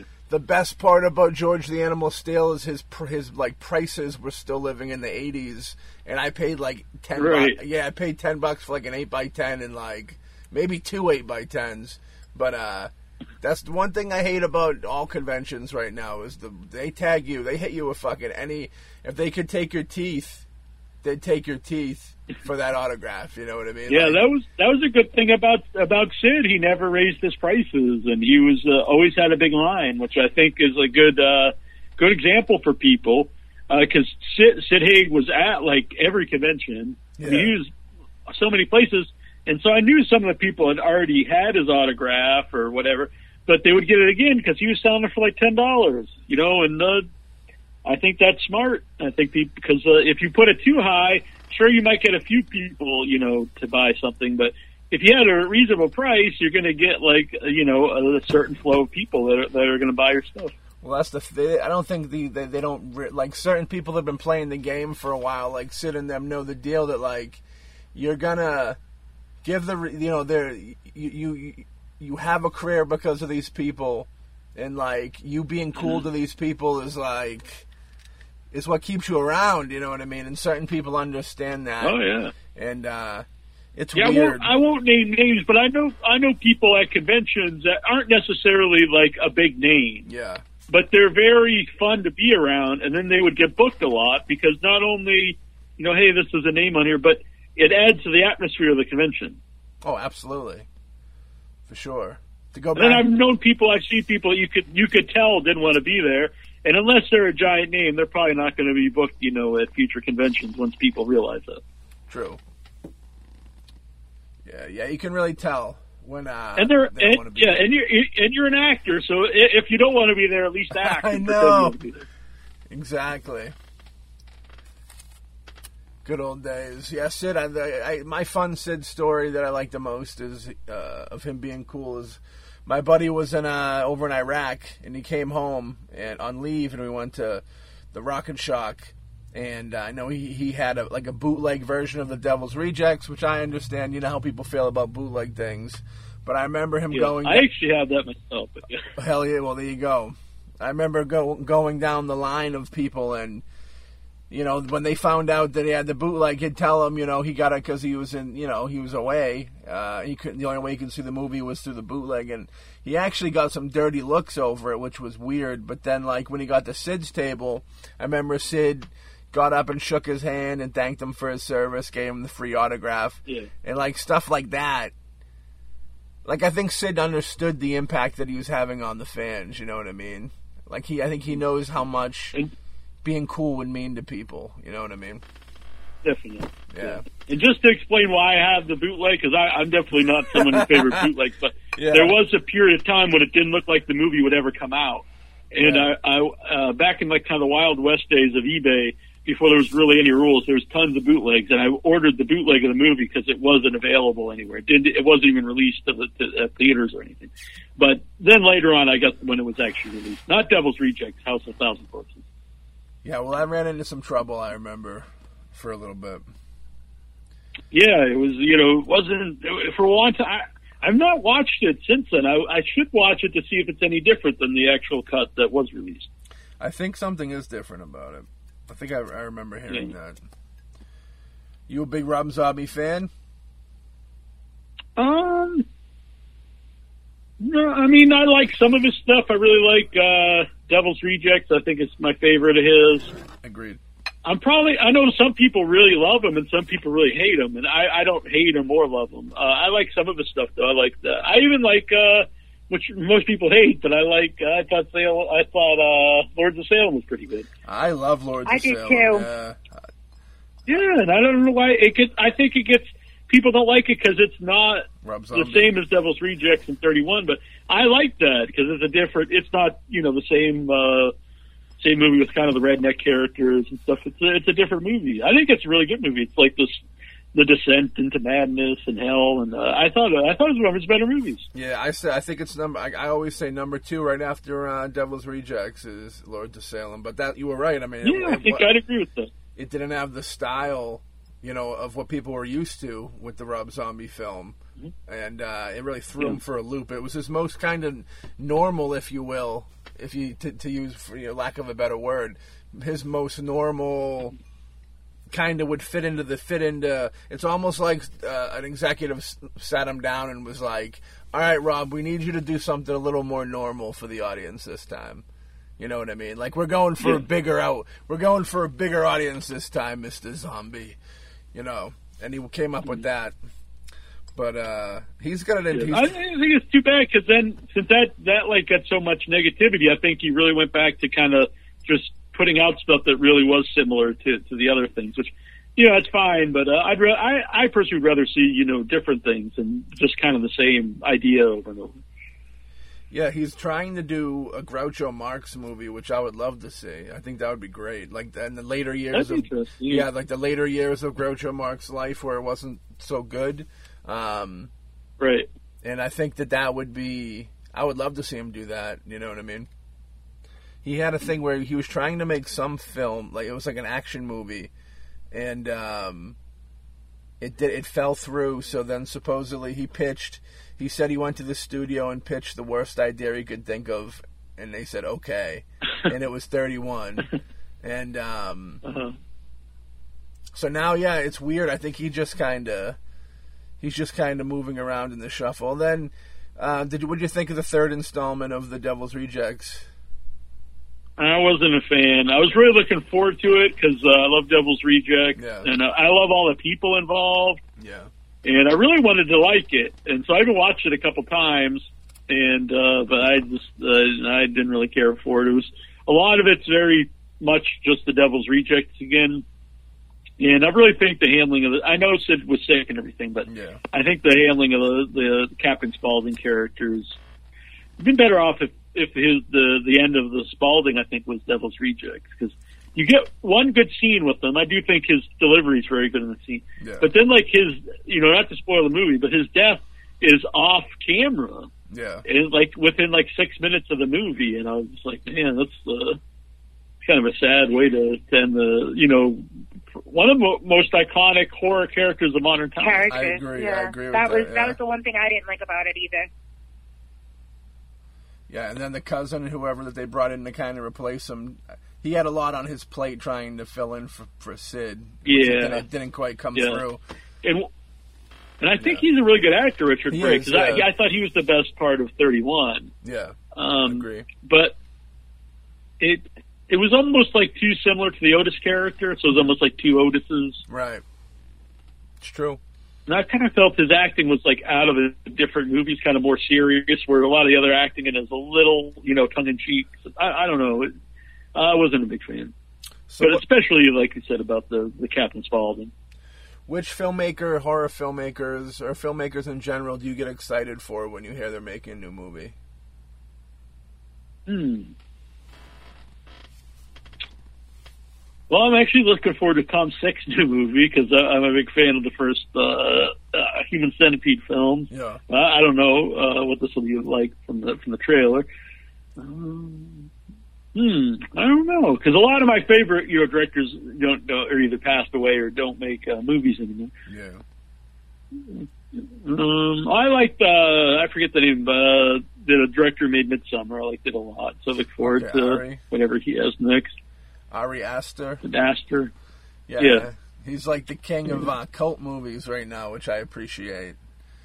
He's got that on Yeah, lock. yeah, I really like Midsommar. Yeah, yeah, yeah. What did uh, now? You don't aren't a big fan of Hereditary, is that correct?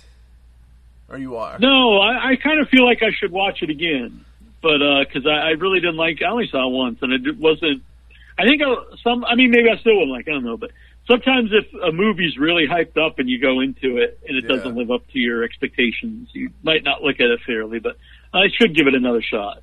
Yeah. But I wasn't big on I, it first. I time had to watch. I had to watch both of those movies, both Midsommar and Hereditary. I had to watch them a couple of times each before I like really liked it because there's so much going on, even though you don't realize it, that you miss a lot. So when you rewatch it, you'll pick up the things that you missed previously, Right. which makes it better Yeah. because you're understanding more of what's going on. Because you start, I started picking out things that I didn't realize in the background that was related to the, you know, what was going to happen in the future of the movie. Yeah, well, I, I liked Hereditary like straight from the get go. I loved it. I think I think it's a modern day masterpiece. You know, Midsommar was very cool too, but I don't think it's as good as Hereditary. I'd be curious to see. I like he Hereditary. I mean, I like Midsommar better, but I will have to. I, I'm going to give it another shot. I know a lot of people love Hereditary. Yeah, there's a there's like the the the, the horror community is kind of torn. You have like people that yeah, half of them that love blood, guts, and like you know tits, and then you have the other ones that love like that more highbrow, um, almost like a hipster horror type thing, like a hereditary type film where it's not all blood and guts, but it's more inner horror type deal. Yeah. Um, I'm someone who really it just depends on my mood because I like I, I like something really silly yeah, or like I love Basket Case and the stuff and but you know I love Psycho and like can can you really compare if you're Psycho to Basket Case? But I like I probably like them both equally, you know, in their own way. So it kind of depends what kind of mood I'm in. yeah, You know, I love a lot of you know. I think zombies are overdone, but like growing up, like I you know I loved you know most of the zombie movies. And I liked a lot of gore movies, and you know the that's the cool thing about the horror genre. There, there's so different. There's so many different types of horror movies. If you say horror movies, it could be you know so many different. It could be a slasher movie. It could be you know kind of a, co- horror comedy. It could be you know, a serious movie. It could be really silly. You know, kind of a B movie. So it could be all different you know types of films. Yeah. Yeah, all your bases are covered in one genre. Did Did you ever get into the insane clown posse? I noticed a lot. of, I, I don't dis. I, yeah, I don't dislike them. I know, like it's like people really hate. Uh, I've never. I can't ever say I was a juggalo or anything, Yeah, but yeah. uh, or I don't own any of their CDs or actually uh, listen to their music. But like um, when I've heard them, like I didn't think. I thought, oh, you know, it's whatever. It's if people are into. it, I don't care. Uh, and I always found them entertaining, like in interviews or when they were on wrestling a few times. Yeah. Yeah, usually when I talk to people that like wrestling and horror movies, most of the time they're they're ICP fans. Uh, Yeah, I can't say like I'm an ICP fan, but Right. uh, I mean, I nothing. I don't hate them or anything. But Well, that's good. I do know a lot of their fans are pretty annoying because I did go to a Rock and Shock once when they were there. Not this last time because like there wasn't really many there, but the one year I went and there was they were there and it was just like filled with juggalos, and I got to say they they were pretty annoying. Some are, you know, much like every Yeah. big big group of people. Some are. Yeah, like anything. Right. Yeah. Uh-huh. It is what it is. So Frankenstein. No, Kane Hodder is a big. Yeah, Kane Hodder is a big fan. Uh, Don is a big fan as well. Really, I didn't know that. I remember one of like one of the first times I met Kane. Um, I, I, and I I heard rumor that he was a because I was a uh, I was a big fan. I still like ICP. Um, I knew he was a big fan, so like, uh, I like I asked him about it, uh, and he gave me like and it was one of the nights that ICP was playing Rock and Shock, and I remember he gave me like free passes to the show, which was cool. And uh we, you know, struck up a conversation about ICP.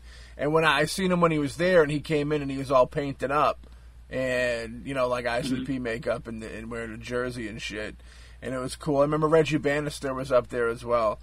But every time I see K- Kane, Oh, I- really? yeah, yeah, he was there because he's a musician too, Reggie. So he was like, Yeah, yeah. I think he was just kind of in the mix, mingling. Um, but yeah, Uh-huh.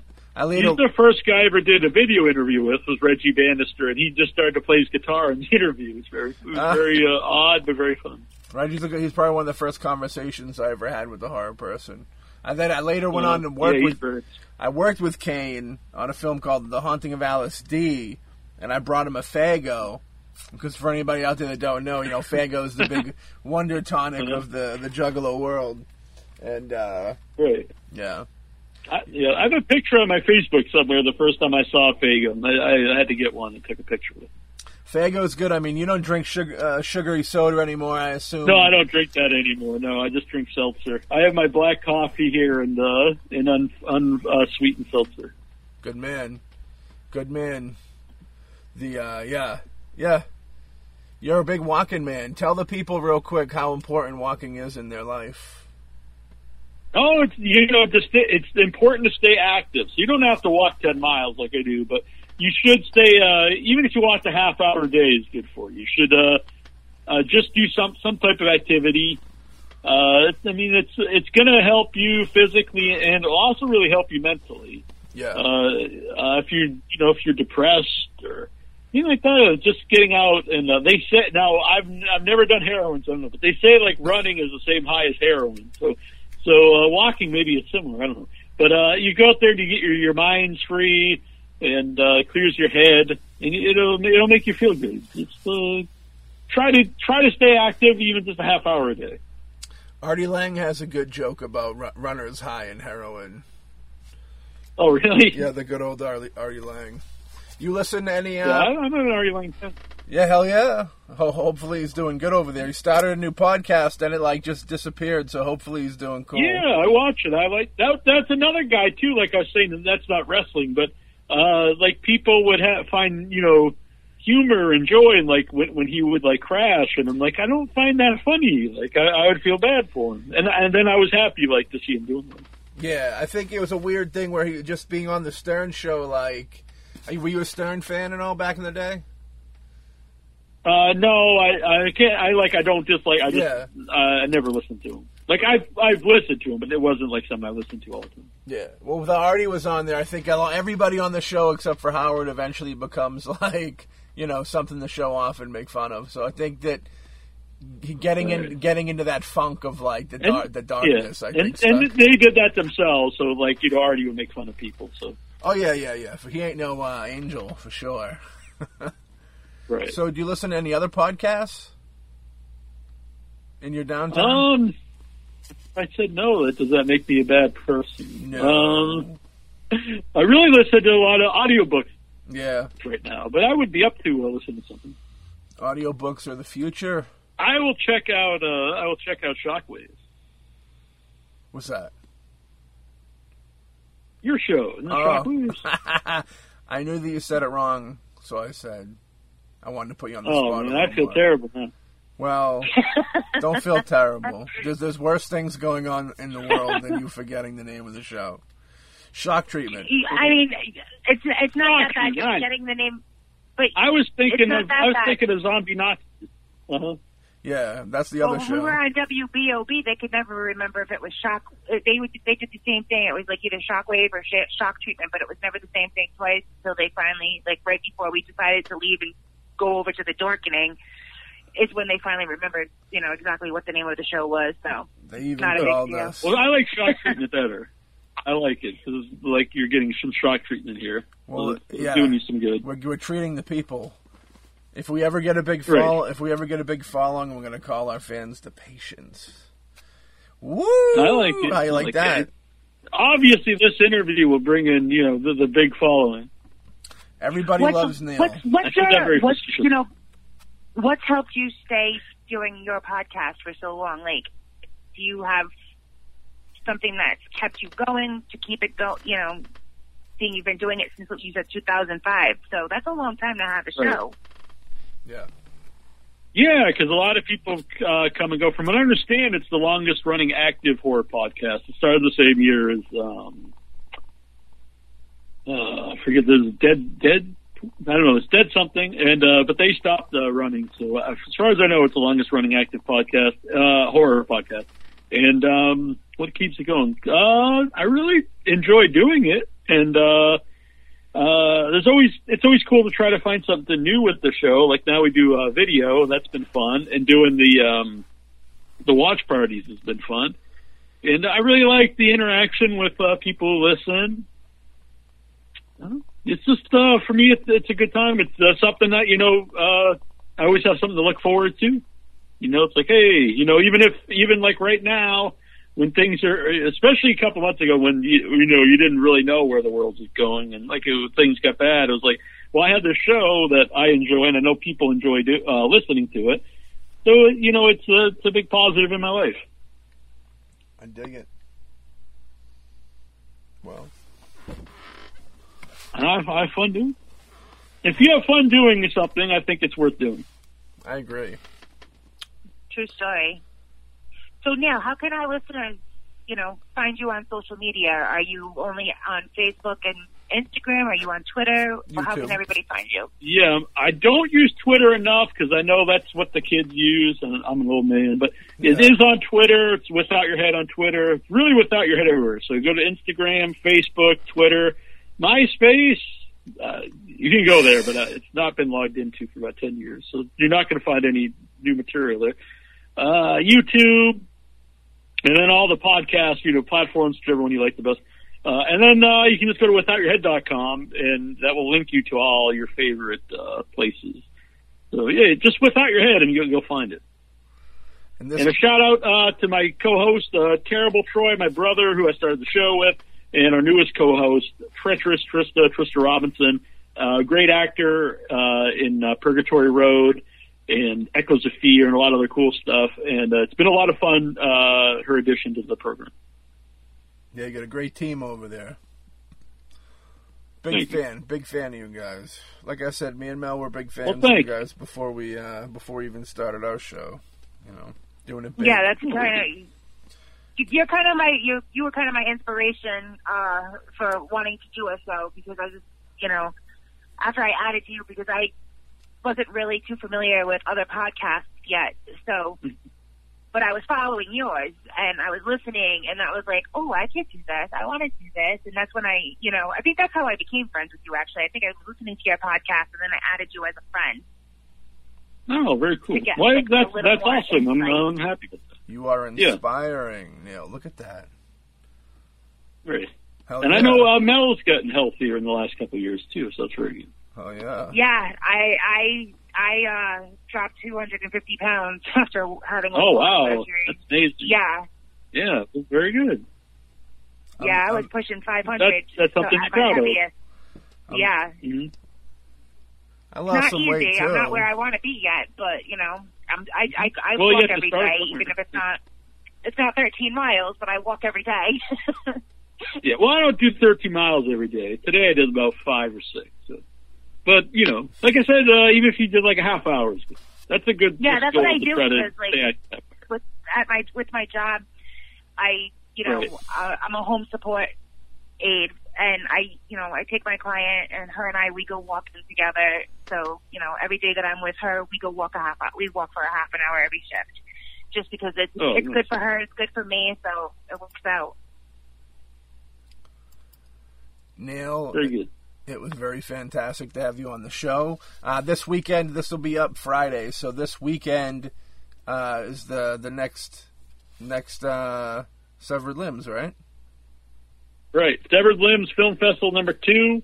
I believe right now it's scheduled for 7 p.m. I might move it to 5, but then some people might be confused, so I'm not sure. But I know we started doing the, the movies at 5, and it's a bigger turnout because a lot of the listeners are in the UK and they're five hours ahead. So starting at 7 is midnight, and then if it goes six hours or so, it's very late. But uh, either way, go and check that out. On uh, It'll be a live watch party on the Facebook page, so it's uh, the group. So uh, facebook.com slash group slash without your head horror. Or just look up without your head and you, you'll you'll find it. Hell or yeah! I'll just start pimping out the link for it. Panda. Thank you, I appreciate that. Yeah, it's good. Uh, uh, everyone, if uh, not just you know without your head, but if you share something that you like, that helps get the word out. And if you like it, it's cool to you know want to get other people to like it. Especially yeah. you know that's how things uh, get out there in the world today. Believe it. Hell, Even movies like Terrifier, uh, which I'm looking forward to the second one. You know, it started out like you know a pretty low budget movie, yeah, and you know slowly people. I remember just reading someone liked it, and I watched it, and I loved it, and I talked about, it, and it became you know a really big uh, underground hit, you know, of recent times. So you know, anything like that, if you like it and you talk about it, uh, it can get people interested in it. hell yeah. I'm all about it. Hopefully you'll come back. This was fun. Yeah, I had a lot of fun. Yeah, definitely. I did too. I had a great time. And we'll we'll try to talk less wrestling next time, though, so you so you can participate. Yeah, Well, I no, wanted- I know. I can get into the conversation a little more. Like, don't like literally. That's like the one wrestler I actually remember, and the Ultimate Warrior. But yeah, Uh-huh. I've never been that. You know, my mom and dad were the ones that were always watching that stuff, so I picked up on it Right. just from like being nosy with them. Like, what are you doing? Uh-huh. How weird is it the Ultimate Warrior dies like a day after getting into the Hall of Fame? I know it's really strange. That's a fucking- And like he gives this great, uh, you know, uh, speech, and it almost seems like he knows if you watch it. Like he's Yeah. kind of talking about like this is the end. Weird. It's really weird. Uh, it is. It was a great send off. I mean, that's you know to be morbid or anything, but you know, it was a. It, just imagine if he did he didn't come back for the Hall of Fame. Like what people's last memories of him would have been like you know years before that. Yeah, true. That's true. He was getting uh he was jumping around a little too much in that ring, man. Yeah, he does. He didn't look good. I, I remember even you know before just watching that, he was his face was so red. He's just so sweaty. He obviously didn't you know look good. And then you know after what happened, and you watch it again, and he's like, wow, he you know he doesn't look. uh It looks like you know he's probably gonna have a heart attack. Now isn't with the Warriors But then if you watch his old stuff, he was always like that. I mean, he was always Yeah, like all yeah. hyper and stuff. So. Well, I think cocaine helped. Helped the hype. Isn't he a dude that they, they shitted on him for a little bit, then they everybody changed up their moods and said they liked him in the end? Yeah, well, yeah, some, yeah, so, some, yeah. Sometimes that happens too. Like it's, when someone dies, they forget, you know, a lot of the negative Yeah, yeah, things yeah. that that happen. Of course. The good old Warrior days. I actually have an autograph. Oh. I have a, wa- Warrior autograph to this day. Oh, really? He changed his name to the Warrior legally. I remember. Yeah, I was in uh, good old uh, Hanover, Massachusetts, at the South Shore Votech High School, uh, where I later went, and yeah, he fucking he he, he was supposed to. I remember it was a weird thing because he was supposed to wrestle. I think uh, Macho Man in a Survivor Series, but I think he was there instead, and they didn't do it. Which I I I, I can only think that he did something that he got in trouble or something. I don't know. But I remember, or, or maybe it was a, a fucking a Shemp Ultimate Warrior, somebody wearing the paint. But I remember he, he ran through the crowd. I grabbed his streamers and fucking was the happiest little boy in the world. And then on the way out, I got I- a I- eight by ten. Yeah. Yes. I interviewed a guy. He was called One Warrior Nation, and he claimed to be uh, like a fake Ultimate Warrior that Vince McMahon uh, paid during like the '90s when Uh-huh. Warriors stopped showing up.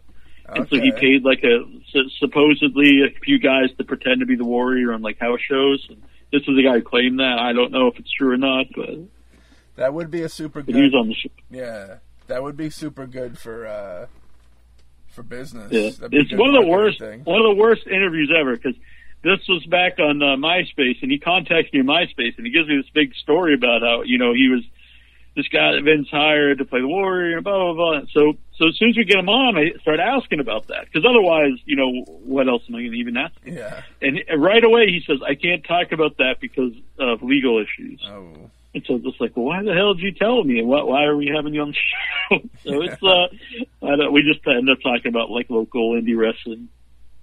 It, it was not a, it was not a fun time. Oh well. It's kind of an infamous show amongst, uh, in your head fans. They think it's funny because it's pretty bad. It's up there with the Sheik. yeah, not quite as, it's not as, uh, not, uh, not the level of Sheik, but uh, I think it's kind of awkward and, and pretty lame. Now But most of the interviews are good. I remember you used to be a big rap star back in the day, back in the nineties. You were a big rap sensation. Uh, who? a big rap sensation. You? Who? You? Oh, me. Oh, well, yeah. I have. I have. Uh, DJ Curly Bear has a has a. Um, it's on there. You can you can watch it. And I always say this: anyone, if you have like respect for me at all, don't listen to the to the to the rap music because you probably won't have. We're gonna do a music video for one of them tracks. Hot fire tracks. All right. All right. Yeah. Hot fire. Uh, yes, so the it, it actually went to number one on on uh, wasn't Spotify, uh, Reverb Nation. It went to number one on the hip hop track, and it was just this really dumb track that I put out there just to be funny. And uh, yeah, I, I don't know how. Obviously, I, it I worked. just heard- yeah, yes. And uh, yeah, it was uh, "Give Me That Fat Ass" or "Give Me That Fat Ass." That's the name of the song.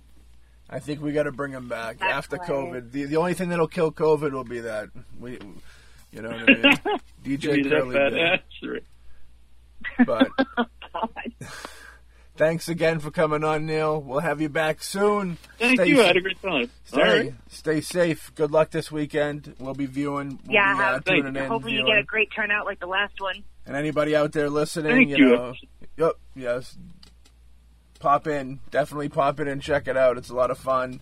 You see a lot of you know local uh, filmmakers showing off their stuff, and uh, you got trailers. You'll have the projects. Uh, perfect way to kind of spend a, an evening. Uh, so yeah, pop on, check it out. And uh, do you guys want to say anything else before we close it out? I just want to thank you both for having me on. I had a wonderful time. Thank you, sir. No, thank you for taking time out of your day for to join us. Hell yeah! Of course. Yeah, anytime. All right, folks. And well- both you stay safe and uh, continued success. Well, thank you very much. We're trying. Very good. All right, folks. Very good. We'll catch y'all on the next episode of Shockwaves. Oops, I mean Shock Treatment with Mel and Maddie.